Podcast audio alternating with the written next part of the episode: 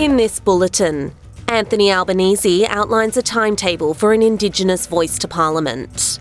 A former Australian soldier has been killed while fighting in Ukraine. And in sport, Australia leads with 386 runs after day three of the Test match against South Africa. All the latest from the SBS Newsroom, I'm Katrina Stirrett.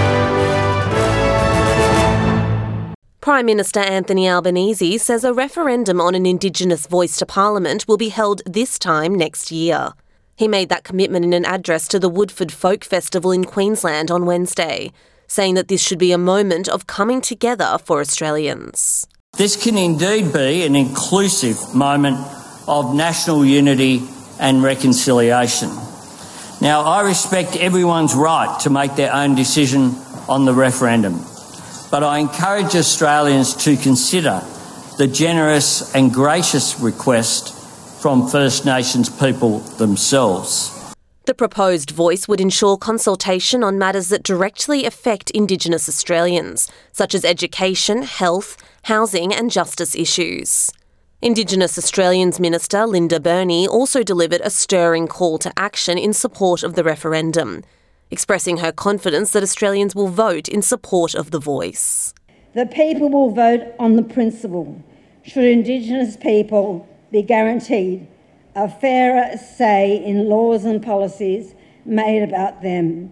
And in 2023, I know this country is up for it. I know that this country will vote yes. A former Australian soldier has been killed while fighting in Ukraine. The Department of Foreign Affairs and Trade has confirmed that a Victorian man, Sage O'Donnell, was killed in the lead up to Christmas. His mother posted a statement on social media saying that she was devastated and that her son died in action while defending the freedom of the Ukrainian people. A DFAT spokesperson says they are providing consular assistance to the family. A five year old girl has saved her younger brother's life in a Christmas Day car crash that killed their parents and left the children alone for over two days. Doctors say if she hadn't got him out of his car seat, he probably wouldn't have survived.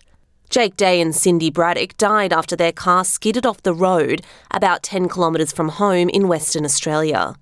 Their three children were found 55 hours after the incident, trapped in the upturned car with their dead parents.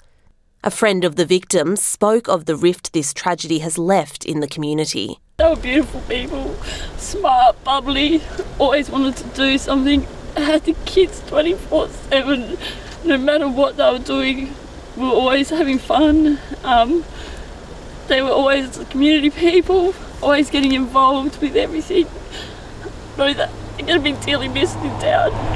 The children were flown to Perth Children's Hospital for medical treatment, where they remain in a stable condition. Australia's holiday drowning toll has increased to 11 after a man died at a Queensland beach and the death of a young girl in Victoria. The man in his 40s drowned after coming into trouble at Surfers Paradise Beach yesterday, with paramedics unable to revive him, according to an initial police report.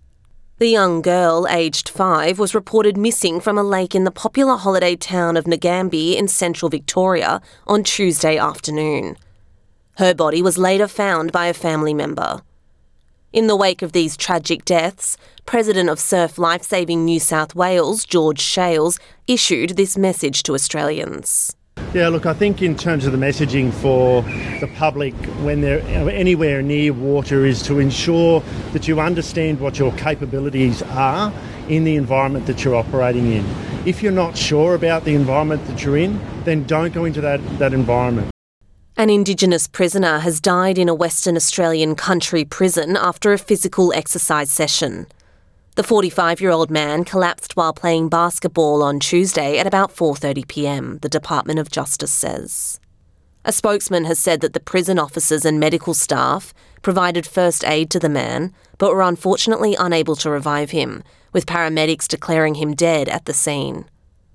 It comes a day after the department released information about the death of another Indigenous inmate who had a medical episode in a prison near Perth. And in cricket, Australia is in a commanding position after day three of the test against South Africa. Australia's injuries are causing concern after blood spilled from Mitchell Starc's left index finger after opening the bowling in South Africa's second innings. Cameron Green has also suffered a broken finger, ruling him out of the next test in Sydney. Rain stopped play early, with Australia declaring at 8 for 575. That's a first innings lead of 386 over the South Africans. That's all the latest from the SBS Newsroom. I'm Katrina Sterrett.